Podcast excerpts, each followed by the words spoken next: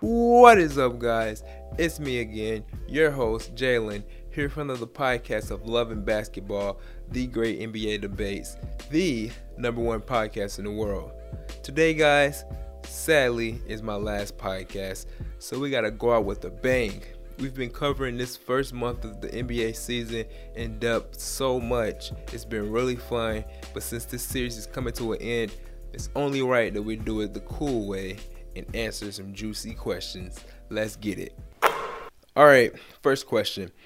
Last night, Golden State Warriors point guard Stephen Curry sprained his right ankle in a close comeback win against the New Orleans Pelicans. Unfortunately, Curry will miss the next two weeks.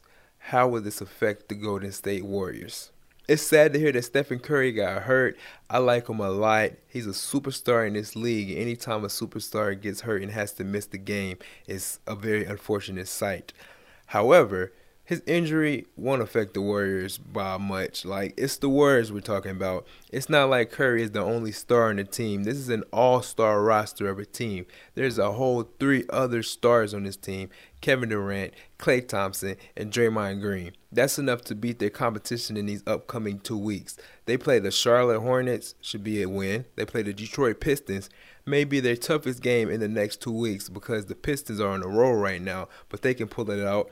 They also play the Portland Trail Blazers, another win, and they play the Dallas Mavericks and the Los Angeles Lakers. Two more easy wins. Worst scenario is the Warriors possibly lose two out of these six upcoming games. I don't see them losing any more. Stephen gone, no big deal for Kevin Durant in Dub City. Golden State Warriors. Stephen Curry should be back in time for the Christmas Day game against the Cleveland Cavaliers, a very anticipated game, a must-watch. Last year, they lost on Christmas Day to a clutch game-winning shot of Kyrie Irving. This year, without Kyrie Irving, we'll see who wins this game. All right, next question. The Cleveland Cavaliers just beat the Chicago Bulls last night, extending their current winning streak to twelve games. How far do you see this streak going? The Cavs are having fun right now, but all this fun will come to an end on Christmas Day. They'll have a sad Christmas, actually, because I think they're going to lose to Golden State Warriors on their Christmas game. The Cavs streak is super hyped up, in my opinion. Yes, they're doing good after starting this season like complete trash, but ten out of the twelve teams they beat on the streak have losing records. It's not like they beat some worthy names on the streak. And until Christmas Day, they don't play any other teams that are in the top three of their conference. So I applaud the Cavs, but when they add some competition to that streak and win, then I may think they're actually a fierce team. LeBron's playing very good right now, but that's LeBron. Like, when do we ever see LeBron not play good? I want to see his teammates step it up a bit. They're playing decent on this streak, but can they sustain this level of play against an elite team? We'll see on Christmas Day if they can snub a win from the extremely talented Golden State Warriors, with Stephen Curry being back on the team and still point guard Isaiah Thomas not playing. All right, next question. The N B A draft is a huge event for the N B A. Fans watch as young prospects live out their dreams and get selected to play on an N B A roster. It's a wonderful experience to partake in and watch. Every draft class has its players expected to be superstars who then succeed in the N B A or fail, and every draft class has those dark horses, players expected to be average in the N B A but merge into becoming superstars.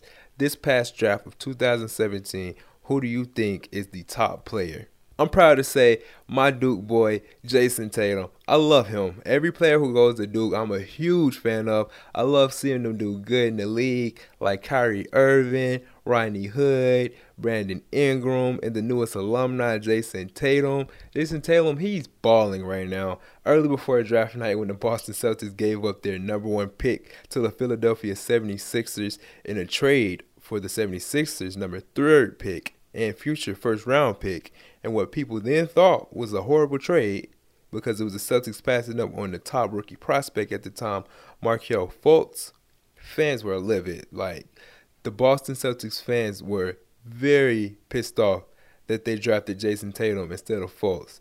But now, I know these fans are super happy of that past decision because Jayson Tatum, like I said, he's balling. He's a rookie, but he's not playing like a rookie at all. Like, they can't do nothing but be happy about that past choice. Tatum, he's playing like he should have been the number one pick. He's only a rookie, but he's playing like a vet. His three-point percentage is out the roof, the best in the league, actually, with fifty-one percent, meaning he makes about half the threes he takes in a game, which is very excellent. Then he's also proven that he's a very clutch star, too. In the fourth quarter, Kyrie Irving has another player who can score rather than himself, making the Boston Celtics a deadly fourth-quarter team. You literally have to blow them out to beat them because if the game is close in the fourth quarter, most likely the Celtics will pull out a win. Tatum, he's an all-around player who have a very bright future in the N B A. All right, next question. With the month of November finally coming to an end, we have our first N B A players of the month. LeBron James of the Cleveland Cavaliers and James Harden of the Houston Rockets. How do you think their seasons will shape out? Well, they're both elite athletes, both one and two in the M V P race right now. I think it's finally James Harden's turn to win this M V P, though. He's been coming up short just these past three years, finishing second almost like each year. Right now, though, he's dominating the league, and the Houston Rockets are coasting in first place in the Western Conference. No team can find the answers to stop James Harden in these firing hot Rockets. If he keeps up this excellent level of play, without doubt, I see him bringing home that M V P at the end of the year, and I would be so proud of him because I love James Harden. It'd be the first six man to win the M V P, which is a huge accomplishment, to move from being on the bench and being the sixth man winning that award to finally getting the M V P. So many six men in the league will look up to him. Now, LeBron James, as previously stated, he's balling out the gym right now. Some of his basketball in his whole career right now is being played at its best level. The wear and tear on LeBron's body, though, may be catching up to him because he's starting to get a little old. So I feel like he should not be stressing so much over the regular season rather than the playoffs because LeBron is getting up there. Right now, he's averaging thirty-seven minutes per game, which is a ton of minutes a game. I feel like it'll eventually catch up to him, but if he doesn't think so, then I say keep balling. All right, guys, it's about that time. Time for the final debate. Today's debate question is a good one. I had to make it good since it's the final podcast. Mainly when people discuss legends, this debate is the first question they bring up. Will LeBron retire as the GOAT, the greatest of all time? Well, I may be a tad bit biased because, like, I'm a huge Chicago Bulls fan, so you know where I'm about to go with this. But I'm going to have to say no. Like, the only GOAT in my books is the Michael Jordan, number twenty-three for the Bulls, the one and only. His numbers were amazing, and not only that, he was a force to be reckoned with on that court. He could do it all, shoot, defend, you name it. And here's why I think LeBron will not catch up to Jordan as a dominant player. LeBron is currently in his fifteenth N B A season, while Michael Jordan only played fifteen seasons. So I know people say, well, LeBron still has about six more years left, but obviously stats of LeBron should surpass Jordan's with a whole extra six years. So I'm going to start comparing the stats now. Michael Jordan averaged thirty point one points per game throughout his entire career, while LeBron is only averaging twenty-seven point two. I know that's like a three-point difference, but Jordan beats him by a little. And just in Jordan's third year in the league, he averaged thirty-seven point one points per game. That's nearly forty points per game in your third year in the league. That's incredible. The career high season for LeBron in points per game is only thirty. Michael Jordan won ten scoring titles, and LeBron only won one, so that's a whole nine more than LeBron. Now, obviously, Jordan was a better scorer. Everybody knows that, but that's not the sole reason why he is better than LeBron. Also, Jordan was a superb defender. He averaged two point three steals throughout his career, while LeBron is only averaging one point six.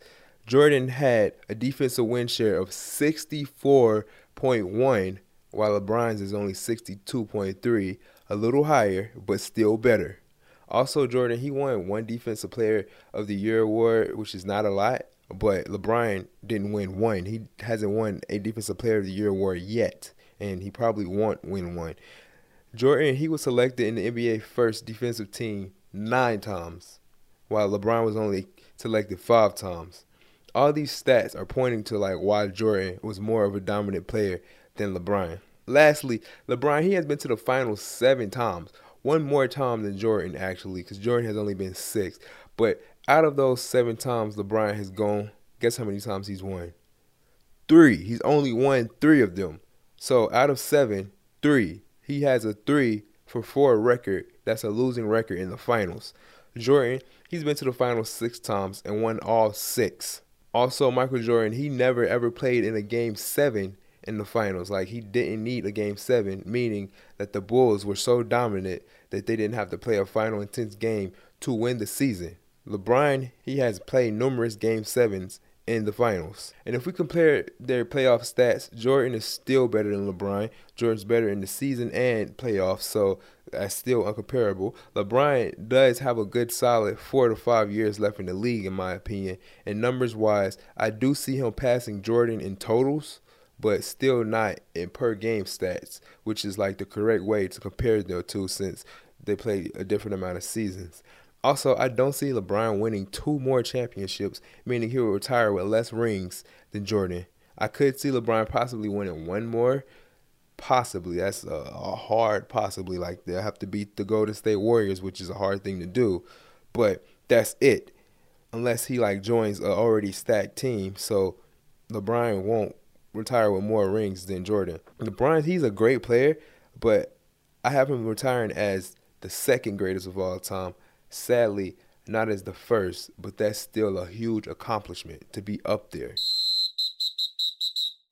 But alright guys, that's the whistle telling me to wrap it up. Did I convince you that Jordan is actually the GOAT and not LeBron? If not, you still think LeBron is, or you may possibly think another player in the league is. Let me know in the comments. This is my last podcast. What a series it has been. Also, tell me, what do you think about the series? Did you like it? Did you not like it? How can I improve it? Just let me know with some feedback. This is the conclusion of the show, Love and Basketball, the Great N B A Debates, hosted by me, Jalen, signing off. Have a nice rest of your day. Deuces.